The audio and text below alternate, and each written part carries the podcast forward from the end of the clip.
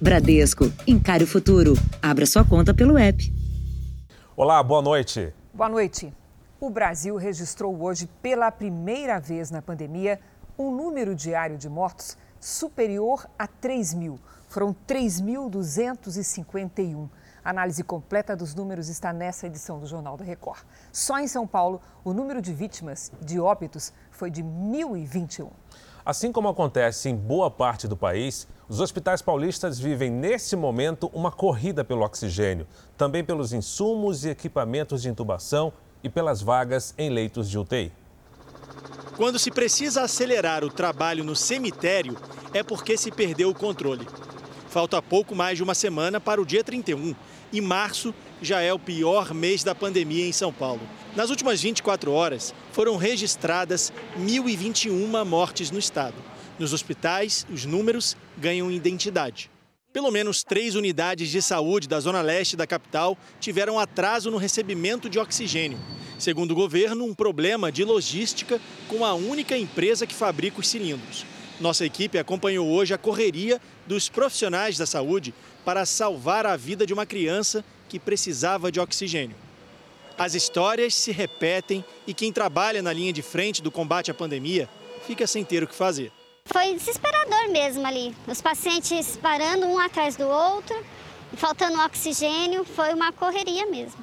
Mais de 700 pessoas ainda aguardam por uma vaga em um leito de UTI em hospitais da capital e da região metropolitana de São Paulo. A taxa de ocupação de leitos ultrapassou 91%.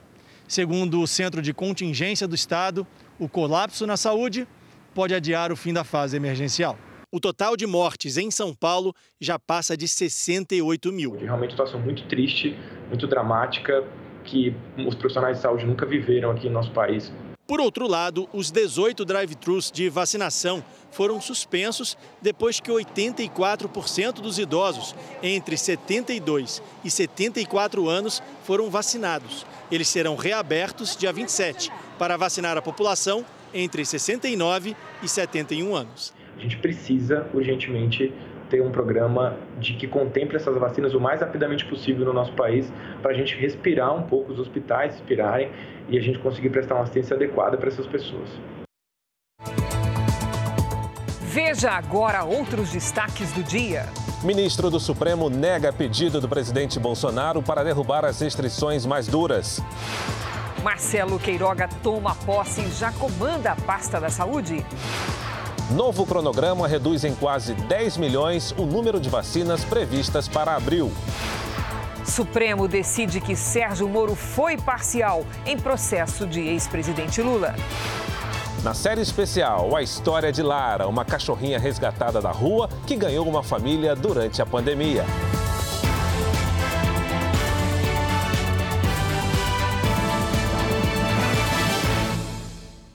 Oferecimento Next o banco digital que faz acontecer.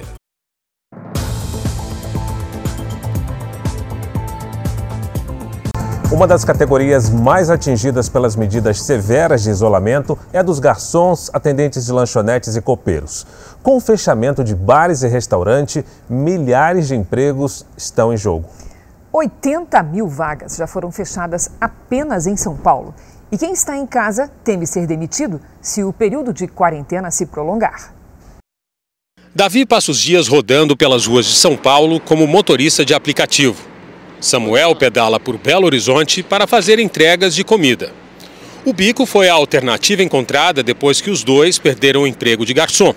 Davi foi dispensado do restaurante onde trabalhou por 17 anos. O dono não teve condições de manter nenhum dos 50 funcionários. Sou da área do restaurante, também barman e garçom há 19 anos. Porém, já tenho sete meses que eu estou fora da área devido à alta do, do Covid e o desemprego está dessa forma. Samuel tinha 10 anos de casa.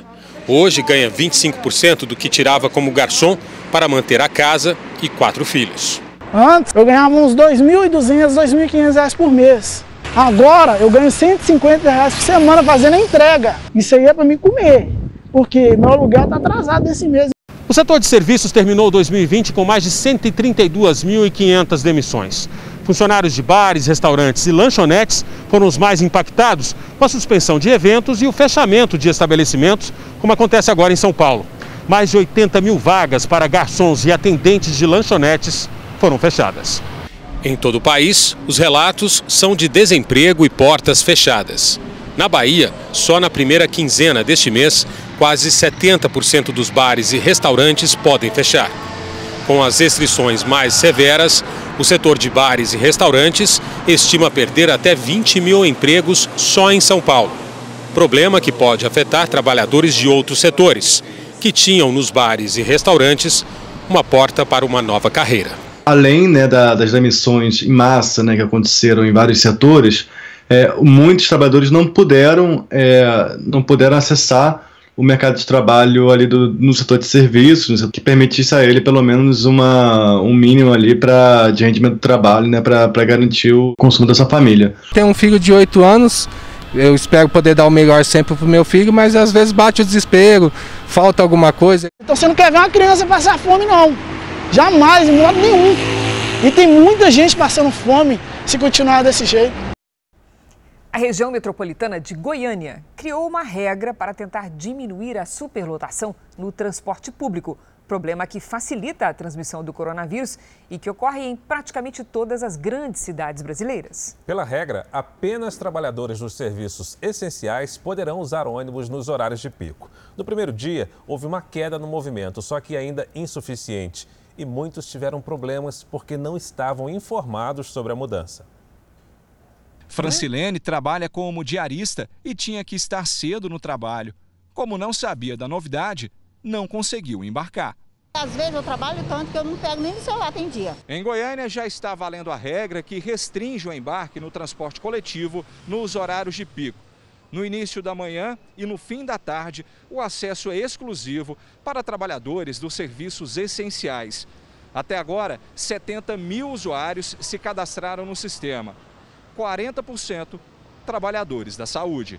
No cadastro feito online, o usuário precisa informar o CPF, área de atuação e anexar uma foto do documento que comprove a atividade.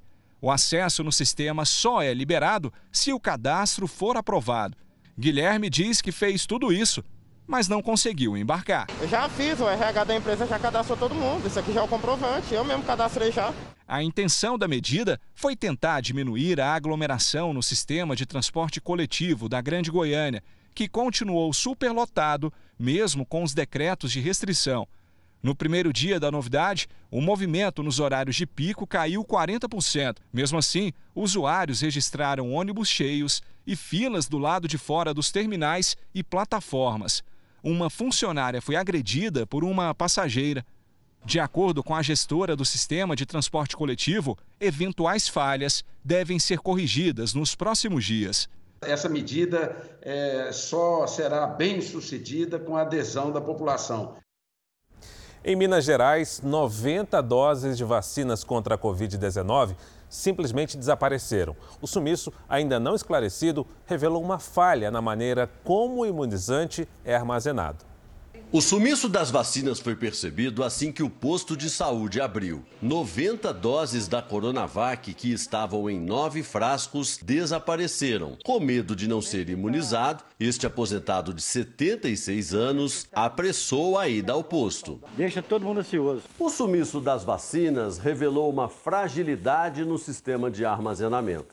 Os lotes são lacrados apenas quando chegam aos pontos de vacinação e muitos deles não têm o chamado no-break, um recurso que mantém a geladeira funcionando mesmo sem energia elétrica. Por isso, quando os postos fecham, os imunizantes são levados para depósitos que têm essa estrutura, mas sem o menor controle de quantos saíram e quantos voltaram. A perícia já antecipou que seria impossível determinar o local exato da perda da vacina, uma vez que o ponto de armazenamento seria aberto à circulação de vários funcionários. O pacote de vacinas não contém lacre, com controle e nem recibo de entrada e saída de materiais. Até agora foram enviadas mais de 3 milhões de doses da vacina para Minas Gerais. Cerca de 1 milhão de pessoas receberam a primeira e a segunda dose chegou para pouco mais de 400 mil, entre profissionais de saúde e idosos. A Prefeitura de Belo Horizonte disse que aguarda as investigações e analisa todo o processo de armazenamento da vacina para evitar novos casos. Depois de uma reunião que deveria ter acontecido no domingo e acabou remarcada para hoje, terça, o Ministério da Saúde anunciou a compra de 3 milhões de unidades de medicamentos necessários para a intubação de pacientes graves de Covid-19. É uma ajuda, mas não resolve a situação dramática em grande parte dos hospitais brasileiros. Mais um alerta veio hoje do Ceará. O estoque de anestésicos, sedativos e analgésicos usados em pacientes intubados no estado está no limite. Segundo o presidente da Associação dos Distribuidores de Medicamentos, além da região Nordeste, a situação também está crítica no Sudeste e no Centro-Oeste. As secretarias também eh, estaduais e municipais têm nos procurado bastante. O mundo inteiro está atrás desse tipo de produto, esse medicamento. Então, é, é uma, é uma corrida contra o tempo e, e um achado para ter esses, acesso a esses produtos aí para atender bem o paciente. Com tanta urgência, a reunião está pelo menos dois dias atrasada. Ela deveria ter acontecido no domingo, mas uma falha no envio dos convites por e-mail por parte da Anvisa adiou o encontro para hoje. A agência se reuniu hoje com representantes dos Ministérios da Saúde, da Economia, da Indústria Farmacêutica e de associações de hospitais privados. Juntos, discutiram estratégias para minimizar o risco de desabastecimento de insumos, principalmente os utilizados no kit intubação. O Ministério da Saúde conseguiu, com três empresas, quase 3 milhões de unidades de remédios usados na intubação. Eles começaram a ser entregues hoje em unidades hospitalares com os estoques mais baixos. Em algumas situações, se necessário, o Ministério da Defesa será acionado para ajudar na distribuição da medicação. Na audiência da Comissão de Enfrentamento à Covid no Congresso Nacional, a Anvisa admitiu que a capacidade da indústria nacional para suprir os medicamentos está no limite e pediu aos parlamentares medidas para desburocratizar a aquisição e a importação dos medicamentos. O representante do Conselho de Secretários de Saúde também esteve presente na sessão.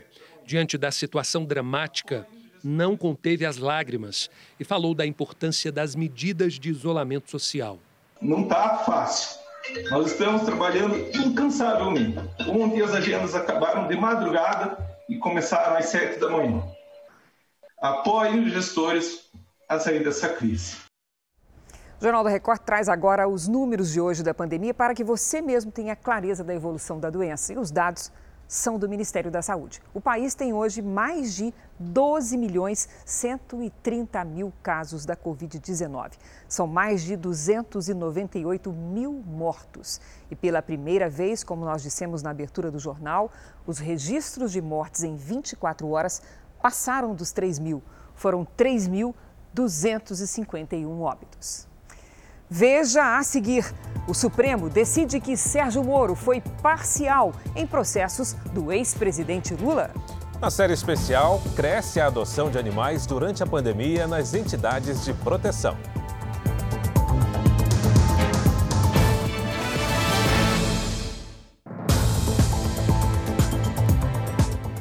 Ministro Marco Aurélio Melo, do Supremo Tribunal Federal, negou o pedido do presidente Bolsonaro para derrubar as medidas mais severas de isolamento em três estados. Na decisão, Marco Aurélio Melo, relator do caso, considerou que não cabe ao presidente acionar diretamente o STF, como fez Jair Bolsonaro na última sexta-feira, destacando que é atribuição do advogado-geral da União à representação judicial. Em outro trecho, o ministro ressalta que o enfrentamento da pandemia deve ser feito por um condomínio, integrado pela União, os estados, o Distrito Federal e os municípios. A Advocacia Geral da União não confirmou se vai recorrer da decisão, mas mesmo que não questione, a ação pode ser levada ao plenário do Supremo por decisão do próprio ministro Marco Aurélio. A reportagem do Jornal da Record, o ministro lembrou que os hospitais estão praticamente saturados e espera uma nova postura do presidente Bolsonaro. Devia o presidente estar exercendo a coordenação dos esforços, objetivando melhor para o povo brasileiro e não partindo para o negacionismo. Realmente eu fico triste ao presencial que vem ocorrendo. E no tocante ao presidente da República, nós aprendemos com os nossos pais que o exemplo vem de cima, que ele deu o exemplo que sirva de norte aos cidadãos. Os decretos dos governadores tiveram como base o entendimento firmado pelo Supremo ainda no ano passado, que deu autonomia a estados e municípios para promover ações de combate à pandemia, mas sem dispensar o governo federal de centralizar o trabalho. O dólar alto influencia muitos dos preços do dia a dia dos brasileiros, como dos combustíveis e alimentos, por exemplo. E os riscos que atingem a economia brasileira fazem a moeda subir ainda mais. Muitos deles são relacionados ao coronavírus. Entre os especialistas, a ideia de um dólar cotado a R$ 7,00 ainda aparece distante no horizonte, mas esse cenário é totalmente possível. Arroz, feijão, óleo, farinha são alguns itens da lista de compras que costumam subir com o valor do câmbio. O preço da cesta básica aumentou muito. Faço bastante pesquisa antes de comprar porque hoje não dá, né? As coisas estão tá bem, tá, tá, bastante difícil. Né? Com a moeda americana chegando próxima dos seis reais, os clientes estão comprando apenas o essencial. Além das compras ser um pouco mais básica mesmo, mais voltado pro essencial, ainda tem a questão das marcas, né? É, cliente que era fiel a determinada marca já não está comprando, está migrando para uma outra marca um pouco mais em conta. Segundo economistas, alguns fatores, como o agravamento da pandemia, a possibilidade de estouro de gastos, até mesmo a frustração do mercado quanto ao crescimento da economia este ano e o ritmo da vacinação podem colaborar para que o dólar chegue a ser vendido no Brasil a R$ 7,00. A moeda começou 2020 cotada em pouco mais de R$ 4,00. Em março, no começo da pandemia, entrou na casa dos R$ 5,00, onde ainda permanece. Em maio, chegou a R$ 5,90 e terminou o ano valendo R$ 5,19.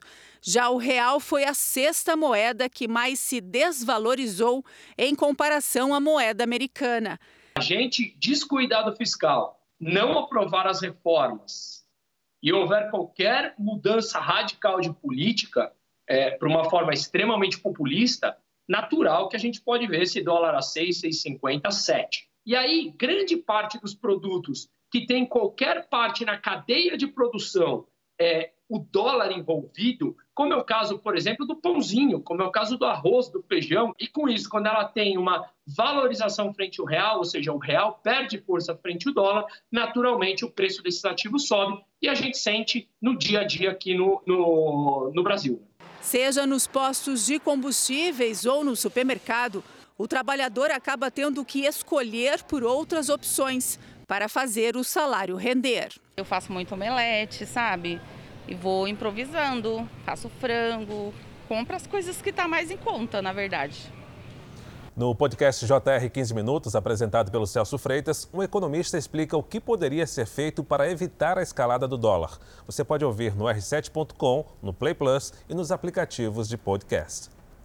Veja a seguir um desrespeito às leis. Enquanto lojas não podem abrir, feiras clandestinas promovem aglomeração. E na série especial, as doações de animais durante o isolamento. Histórias como a da cachorrinha Larinha, que ganhou família e carinho.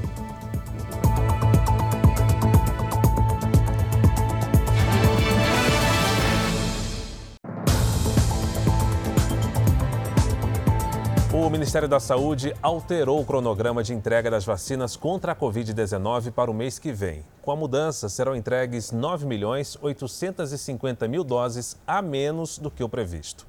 A previsão anterior era de 57 milhões 179 mil doses. A atual é de 47 milhões 329 mil doses. Essa diferença acontece porque o laboratório AstraZeneca entregará quase 10 milhões de doses a menos do que o previsto.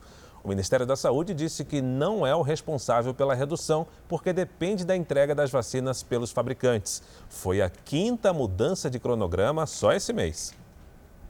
Vamos agora com a opinião do Augusto Nunes. Boa noite, Augusto. Boa noite, Cris. Boa noite, Fara. Boa noite a você que nos acompanha. Toda morte, convém repetir, é uma tragédia.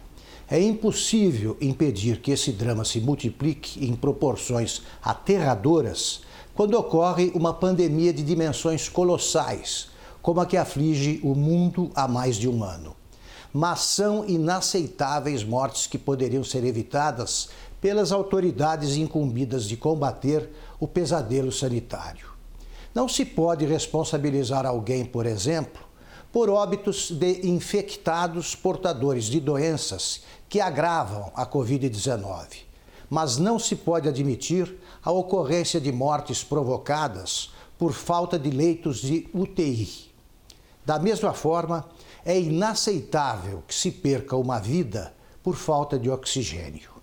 Esse absurdo, registrado em Manaus há poucas semanas, em escala ainda não esclarecida, foi aparentemente reprisado em São Paulo.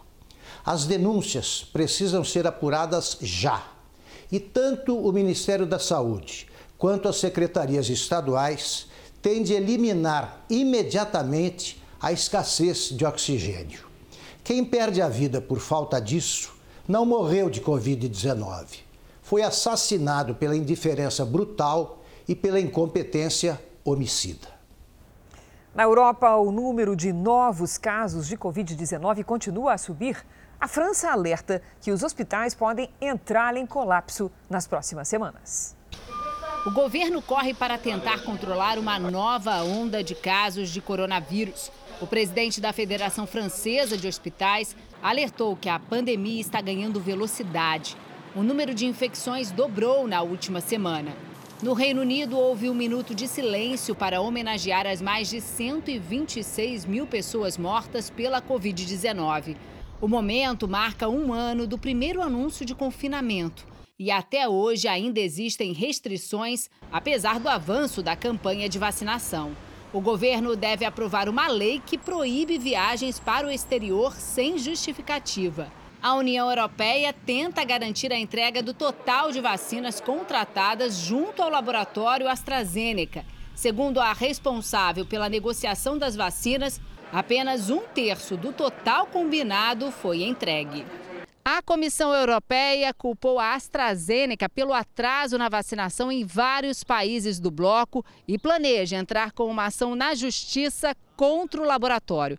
Apesar do ritmo lento, a União Europeia mantém o objetivo de vacinar cerca de 70% da população adulta até setembro. Os comerciantes da cidade de São Paulo pedem a ajuda das autoridades para pôr fim a uma incoerência. Enquanto as lojas com alvará de funcionamento estão impedidas de abrir, as chamadas feiras do rolo funcionam tranquilamente à luz do dia.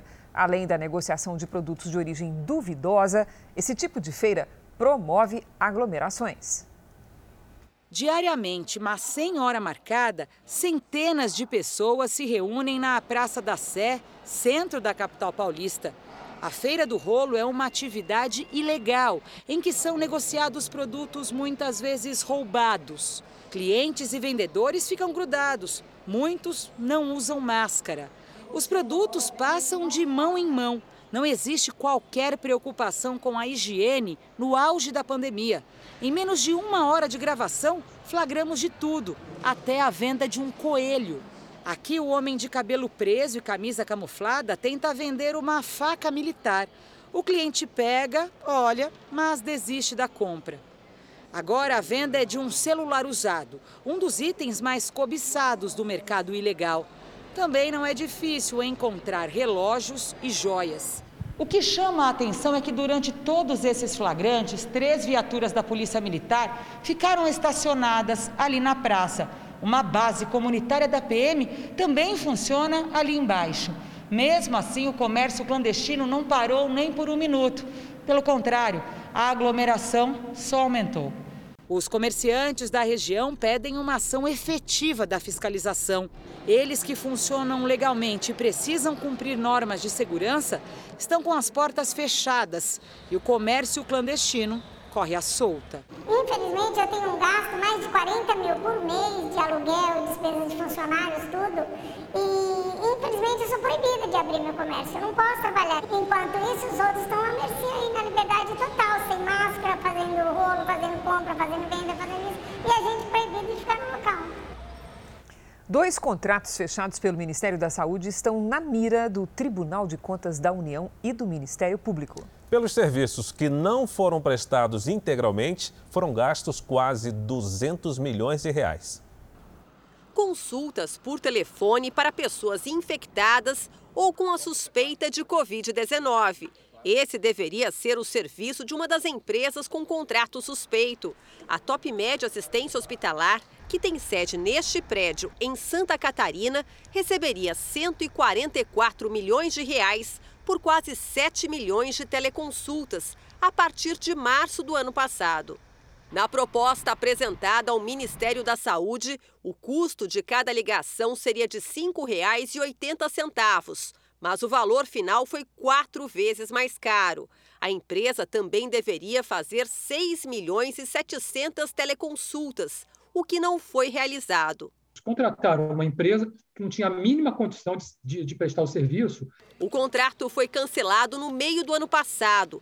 Mesmo assim, como parte do serviço já tinha sido prestada, o Ministério Público Federal do Rio Grande do Sul abriu no mês passado um inquérito civil para apurar o caso. A outra empresa contratada pelo Ministério da Saúde para prestar serviços por telefone funciona neste prédio e também virou alvo de investigação. A Talk Communication do Brasil deveria disparar 120 milhões de ligações gravadas. O objetivo era monitorar casos confirmados de Covid. O contrato previa o pagamento de 46 milhões e 800 mil reais. Segundo o Ministério Público, a empresa nunca apresentou provas de que as ligações foram feitas. O contrato foi cancelado no meio do ano passado. Foram coisas tão escandalosas, é, preço, é, falta de critérios na contratação, mas eu acentuaria uma questão que seria a pressa. Foi uma pressa absurda, foi coisa de poucos dias. Em poucos dias você torrou 200 milhões de reais. A dispensa de licitação usada nesses dois casos começou a valer depois de uma medida provisória de fevereiro de 2020. O objetivo acelerar ações contra a pandemia. Segundo este especialista, mesmo com a nova lei, para que não aconteça licitações, é necessário, por exemplo, que só exista um fornecedor do serviço. E mesmo assim, o Tribunal de Contas da União é capaz de julgar se houve irregularidades. Ele tem a competência, tem o dever de avaliar se foi eficiente, se foi adequado e se foi legal gastou-se uma fortuna nisso. Esse procurador tem mais de 20 anos de experiência e diz que na pandemia a falta de cuidado com dinheiro público se multiplicou. Esse dinheiro vai ser pago não por nós, mas pelas próximas gerações. Foi totalmente inoportuna a contratação, né? Eu diria que em certos pontos até criminosa, e isso tem que ser verificado, é o que o Tribunal de Contas da União está fazendo. A empresa TOC afirma que já respondeu às solicitações do Tribunal de Contas da União e recebeu os valores correspondentes aos serviços prestados. A empresa TopMed informou que o atendimento ajudou mais de 2 milhões de pessoas e que forneceu ao Tribunal de Contas informações necessárias, só restando uma parte do valor a ser revisado. O Ministério da Saúde foi procurado, mas não se manifestou. O Estado e a cidade do Rio de Janeiro vivem uma enorme pressão sobre as UTIs. Só na capital, 90% das vagas estão preenchidas. Especialistas consultados pelo Jornal da Record dizem que a situação poderia ser diferente caso o prefeito Eduardo Paes não tivesse desativado o principal hospital de campanha da cidade, que tinha 500 leitos. Uma selfie na UTI. Ninguém quer ser fotografado assim, mas isso deu um alívio à família de Dona Fátima, de 60 anos. Por mais que isso não queira dizer que ela vai vai ser curada, né, que ela vai se sair bem, mas que eu espero que sim, que é o que eu tenho na, na, na minha, no meu sentimento, eu sei que ela vai ter a chance de receber todo o suporte que ela precisa. A mãe de Viviane ficou quatro dias em busca de uma vaga.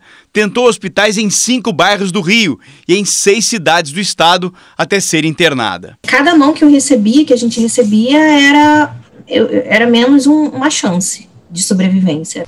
Em 18 cidades do estado, a ocupação de leitos de UTI chegou ao limite. A fila de espera é a maior desde o início da pandemia. São mais de 500 pacientes. Na capital, o quadro é preocupante. 90% das vagas de UTI estão preenchidas. Uma situação que poderia ser diferente se o hospital de campanha do Rio Centro estivesse funcionando. No início do ano, em momento crítico da pandemia, o prefeito Eduardo Paes mandou desativar os 500 leitos do hospital de campanha. No local, foram mais de 3 mil internações, muitas delas para atender pacientes de outros municípios do estado. Um investimento de 10 milhões de reais menosprezado pelo prefeito, sem explicação, no momento mais severo da pandemia. Essa precipitação pode ter custado caro. A partir do momento que eles já foram desmontados, até você abrir licitação, fazer um edital, montar isso rapidamente, é no mínimo um mês, um mês e meio, dois, como nós já vimos. O hospital de campanha talvez ele devesse ter sido mantido, mesmo que seja fosse só estrutura, sem profissionais, durante mais um tempo, até que você tivesse uma certeza de que não teriam outras ondas da pandemia. A cardiologista Valesca Antunes comandou o hospital de campanha e acredita que hoje o funcionamento da unidade seria estratégico para reduzir não só a fila de espera, como o número de óbitos. Ela lamenta a atitude de pais. Muitas vidas seriam salvas. Os nossos leitos, os nossos 400 leitos de clínica médica, eles poderiam ser transformados em leitos de CTI a qualquer momento Tínhamos equipamentos, medicações, o RH, equipe treinada, então teríamos toda uma infraestrutura para que pudéssemos ter é, um sucesso maior no nosso tratamento e desafogar a fila. Procurado por nossa reportagem, Eduardo Paes não se manifestou sobre o assunto. Outro problema está nos leitos indisponíveis no Sistema Único de Saúde no Rio de Janeiro. Só no município são 400 vagas impedidas, leitos que não recebem pacientes por falhas de estrutura ou por falta de profissionais. É justificável que não haja coordenação, organização, uh, profissionalismo, né? É o império da técnica e não do, talvez das picuinhas pessoais ou políticas predominarem. O colapso na saúde não se restringe aos infectados por coronavírus. A Covid responde hoje por 85% dos leitos e o restante não atende à demanda de outras doenças. Sara tem um tumor maligno no intestino e a cirurgia não tem data para ser realizada. Estou aguentando mais. Preciso dessa cirurgia urgente. O médico Marcelo Queiroga assumiu hoje o Ministério da Saúde, oito dias depois de ser escolhido. A cerimônia discreta foi no Palácio do Planalto. Jornal da Record vai a Brasília com o repórter Matheus Cavazini, que tem as informações. Matheus, boa noite para você. Boa noite, Cris Fara. A cerimônia não constava na agenda oficial do presidente Jair Bolsonaro. Pouco tempo depois, ela foi publicada em edição extra do Diário Oficial da União. O cardiologista Marcelo Queiroga, de 55 anos, será o quarto ministro da Saúde do governo Bolsonaro e assume no pior momento da pandemia no Brasil vai ter que resolver problemas de escassez de oxigênio e do kit intubação usado em pacientes que estão em UTIs, além de assumir a campanha nacional de imunização. Já o destino do agora ex-ministro Eduardo Pazuello ainda não foi definido. Cris Fara. Obrigado pelas informações, Matheus. Vamos ver agora como é que está a vacinação. Em 24 horas, 576 mil pessoas receberam a vacina contra o coronavírus no Brasil. Hoje, o país chegou à marca de 12 milhões 682 mil imunizados com a primeira dose. Em São Paulo, estado que vacinou o maior número de pessoas, já são 3 milhões 672 mil pessoas imunizadas, o que representa quase 8% da população do estado. No Nordeste, a Bahia ultrapassou um milhão de vacinados, 6% dos baianos. Outro populoso estado da região, Pernambuco, vacinou 521 mil pessoas, o equivalente a 5,42% do estado. Já no norte do país, o estado do Pará vacinou 298 mil pessoas, equivalente a 3,43% dos paraenses. No portal r7.com, você pode acompanhar também a situação de todos os estados no nosso mapa interativo. A segunda turma do Supremo Tribunal Federal decidiu por três votos a dois que Sérgio Moro foi parcial nas decisões que tomou contra o ex-presidente Lula ao comandar o processo do triplex no Guarujá. A mudança do voto da ministra Carmen Lúcia foi decisiva para esse resultado. A análise do caso começou em dezembro de 2018, quando os ministros Edson Fachin e Carmen Lúcia votaram contra o pedido de Lula para declarar Sérgio Moro suspeito, depois que o ex-juiz condenou o petista a nove anos e meio de prisão em julho de 2017. Hoje, a ministra Carmen Lúcia mudou de posição e formou maioria pela parcialidade de Moro. O ministro Nunes Marques seguiu o voto de Edson Fachin contra a suspeição de Moro e ressaltou que as mensagens supostamente trocadas entre o ex-juiz e os procuradores da Lava Jato foram hackeadas, portanto, são ilegais. Se o hackeamento fosse tolerado como meio para a obtenção de provas, ainda que para defender-se, ninguém mais estaria seguro de sua intimidade, de seus bens, da sua liberdade tudo seria permitido. Tenho que são absolutamente inaceitáveis tais provas. O presidente da segunda turma, Gilmar Mendes, se irritou com o voto do colega. Eu já disse aqui, ou o hacker é um ficcionista, ou nós estamos diante, de fato, de um grande escândalo. E não importa o resultado deste julgamento, a desmoralização da justiça já ocorreu. No placar final, Carmen Lúcia, Gilmar Mendes e Ricardo Lewandowski votaram pela suspeição de Moro. Nunes Marques e Edson Fachin ficaram vencidos. Faquim já havia anulado as sentenças de Moro contra Lula no começo do mês por considerar que a 13ª Vara de Curitiba não poderia ter julgado o processo, já que os supostos crimes teriam sido cometidos em Brasília. Com a suspeição de Sérgio Moro, todas as ações do ex-juiz são anuladas no processo. Inquéritos, buscas e apreensões, depoimentos e quebras de sigilos deixam de valer. Na prática, o juiz que assumir o caso aqui em Brasília terá de recomeçar o processo do zero. Eleições em Israel. A boca de urna aponta vantagem para o primeiro-ministro Benjamin Netanyahu, que pelas redes sociais já comemora a vitória. A expectativa é que dessa vez os resultados encerrem o impasse político entre os apoiadores e os opositores do primeiro-ministro. Por conta da pandemia, a votação foi diferente. Teve até eleitor com a Covid-19 que votou do hospital.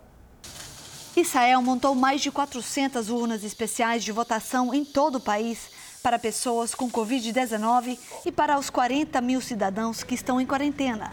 Teve também esquema de votação por drive-thru. Já o premier Benjamin Netanyahu, que pretende se manter no poder, e seus oponentes compareceram às urnas tradicionais. O primeiro-ministro Benjamin Netanyahu está apostando no sucesso da campanha de vacinação de Israel. Com mais da metade da população vacinada, a sociedade voltou a abrir pouco antes das eleições. Mas isso não é suficiente para acabar com a divisão de opiniões no país. Netanyahu trouxe a vacina, ficou em cima e não relaxou. É por causa dele que Israel é o primeiro país do mundo a sair da pandemia, diz esse eleitor. Netanyahu está sendo julgado sob acusações de corrupção, o que ele nega. Para este jovem, só a vacina não é suficiente, porque a economia caiu e a sociedade sofreu. Segundo ele, as pessoas querem que o país siga por um novo caminho. Para a analista Michelle Steintier, o modo como a crise do coronavírus influencia o voto depende da experiência de cada um. No fim das contas, os eleitores votam baseados em emoções. A decisão raramente é racional, afirma ela. Um homem de 21 anos foi indiciado por matar 10 pessoas a tiros no estado americano do Colorado. Ahmed Alissa está internado porque foi atingido na perna durante o tiroteio e sairá do hospital direto para a prisão. Segundo as autoridades, ele abriu fogo com um fuzil em um mercado ontem na cidade de Boulder. Entre as vítimas está um policial de 51 anos que foi o primeiro agente a chegar na cena do crime. ainda não se sabe o que teria motivado o ataque. Hoje, o presidente Joe Biden cobrou a proibição de fuzis e pediu ao Congresso que regule a posse de armas. Temporais provocaram transtornos no sul do Brasil. Na cidade de Inácio Martins, no Paraná, já choveu quase o dobro do esperado para o mês. Vamos com a previsão do tempo. Como é que será a quarta-feira no Brasil? É com Lidiane Sayuri. Boa noite, Lid. Oi, Cris. Boa noite para você, para todo mundo que nos acompanha. A chuva perde abrangência na região sul e segue forte entre o norte e nordeste. Previsão de temporais entre o Amazonas, Roraima e Pará o ar seco ganha força e deixa toda essa área clara aqui do mapa com um tempo firme. No Nordeste, a circulação de ventos forma nuvens de chuva do Maranhão até o Rio Grande do Norte e entre a Paraíba e Pernambuco. No sul, a chuva pesada entre o leste de Santa Catarina e o litoral do Paraná pode provocar alagamentos e deslizamentos. As capitais mais quentes desta quarta-feira devem ser Rio de Janeiro e Cuiabá, com 35 graus. Em Palmas, pode chover e a máxima é de 33. Em Manaus, faz 30 com pancadas de chuva. Lid, na previsão do tempo interativa tem a participação do Sebastian Rafael. Isso mesmo, Cris. Olha só, Sebastião, vamos lá. Aí em Farias Brito, no Ceará, a chuva aperta nos próximos dias naquele esquema, viu? Chuva, sol, sol e temporais. Máxima de 29 graus até sexta-feira. E agora é a vez do Silvio. Silvio na tela, olha só, ele quer saber a previsão para a terra natal dele, Pitanga, no Paraná. Silvio, seguinte, tardes quentes com máximas entre 30 e 31 graus e pancadas de chuva à tarde. O tempo volta a ficar firme só na sexta-feira. Participe você também da nossa previsão com a hashtag Você no JR pelas redes sociais. E para fechar, na capital paulista, as pancadas de chuva voltam em pontos isolados da cidade após um dia quente. Nesta quarta faz até 32 graus. Até Obrigada, Lid. E essa parece uma história de pescador. Na Ucrânia, um homem conseguiu resgatar um menino ilhado em um bloco de gelo flutuando em um rio. O homem primeiro colocou um peso no lugar da isca e o arremessou para o menino com a vara. O garoto conseguiu agarrar o objeto, então, bem devagar, para o bloco não quebrar nem a criança se desequilibrar, o pescador foi enrolando a linha da vara. São Paulo registrou agora à noite um panelaço durante o pronunciamento do presidente Jair Bolsonaro. Durante a fala, que durou cerca de quatro minutos, o presidente garantiu a vacinação para toda a população brasileira em 2021. Na capital paulista, o panelaço foi mais ouvido nos bairros de Higienópolis e Perdizes.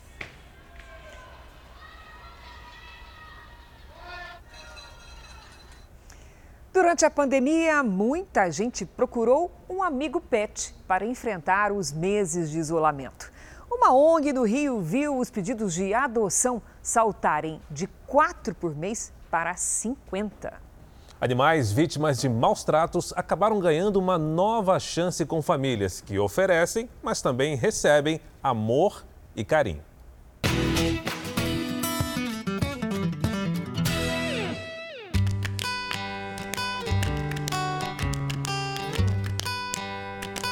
Há 20 anos, essas são as melhores companhias de Renata. Bora, garota. Ela é a fundadora de uma ONG de proteção a animais no Rio de Janeiro. Tira das ruas cachorros, gatos e até cavalos. São mãe e filha. Cuida de todos com dedicação e muito amor. E dá atenção especial aos que mais precisam, como a Rutinha, essa cachorrinha simpática, resgatada há pouco mais de um mês. Ei, garota. O que aconteceu com ela? Ela foi atropelada, é isso? É, a gente não tem certeza se ela foi atropelada ou se algum animal na rua mordeu, machucou, né? É, porque o ferimento era bem específico na pata que ela perdeu. Então a gente não sabe se ela brigou, se ela apanhou de algum cachorro na rua ou se alguém machucou ela. Rutinha teve uma fratura exposta e ficou dias sem conseguir andar. A foto circulou pelas redes sociais até chegar em Renata. Depois do resgate, ela passou por uma cirurgia e precisou amputar a pata. Para ela perder a pata dentro da situação que ela se encontrava, foi um alívio. Então ela se adaptou muito rápido, foi uma coisa assim impressionante mesmo. No dia seguinte da, da cirurgia de amputação, ela já estava passeando na clínica. Rutinha agora está esperando alguém para adotá-la. E, pelo jeito, não vai demorar muito para isso acontecer. Antes da pandemia, a procura por essa ONG para adotar cachorros era em média de cinco famílias por mês.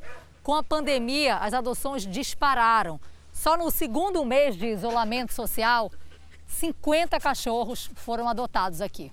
Essas pessoas que adotaram já sabiam que vinha um longo período de isolamento, onde na verdade elas iam ficar muito sozinhas, né? E a companhia de um animal é, é um diferencial muito grande, faz muito bem pra gente, né? Foi exatamente o que motivou a Maria Alice viúva, aposentada, mora sozinha e, mesmo já com dois cachorros em casa, decidiu, durante o isolamento, adotar o terceiro, a Larinha. Eu acho que eu senti falta mesmo. E, e a pandemia me incentivou a ter mais um aqui nesse, nesse encher jardim, mais a casa. encher mais a casa. Larinha também foi resgatada das ruas pela ONG de Renata. Ela foi agredida e estava muito machucada. A cachorrinha passou por várias cirurgias, ficou internada e perdeu o olho direito. Horrorizada. Como é que um ser humano podia fazer uma coisa daquelas com, com um cachorrinho que é um- um doce de criatura, entendeu? Eu olhei e disse assim, se essa bichinha é, viver, sobreviver, eu vou cuidar dela. A Lara ainda está se ambientando com os outros dois cachorros que já tinham na casa antes dela. Por isso ela ainda não dorme no quarto junto com a dona Maria Alice. Ela escolheu esse quarto aqui como cantinho. Ela costuma ficar escondidinha aqui no canto, ó. Como a gente está aqui nesse momento, ela está um pouco incomodada e não quer vir para o canto dela. Mas esse tem sido o lugarzinho que ela escolheu até a adaptação. Lara, quer vir para seu cantinho? Já vou sair daqui. Maria Alice gosta de ter o quarto cheio na hora de dormir. Nina e Miró já têm os lugares cativos. A próxima é a Lara. Entrou! E para facilitar o entrosamento na casa, Larinha recebe a visita de um veterinário uma vez por semana. Ela ainda traz alguns traumas desse passado, que é um passado muito recente, mas ela está em franca recuperação, principalmente na parte do comportamento. Tenho certeza que com amor ela vai conseguir superar todos os obstáculos. É o que não falta por aqui. Por conta da pandemia, Maria Alice pouco sai de casa. Mas a rotina de passeios na rua continua. Todos os dias, ela e Larinha saem para estreitar os laços.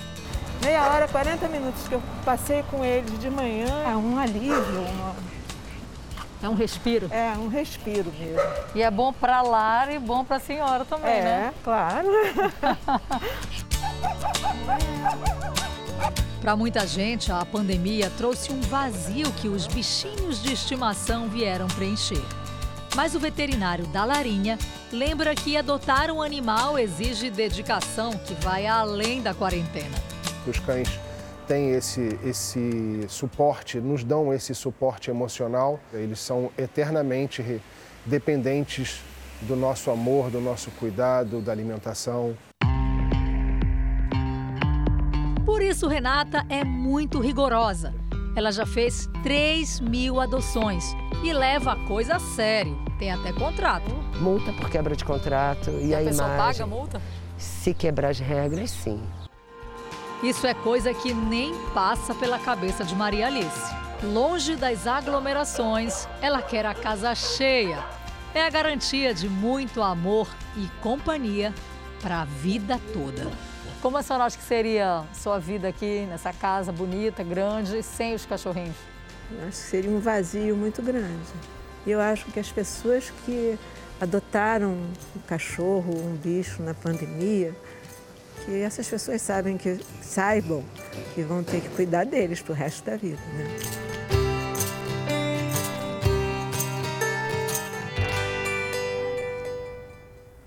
Jornal da Record termina aqui. A edição de hoje na íntegra e também a nossa versão em podcast estão no Play Plus e em todas as nossas plataformas digitais. E à meia-noite e meia tem mais Jornal da Record. Fique agora com a novela Gênesis. A gente se vê amanhã. Até lá.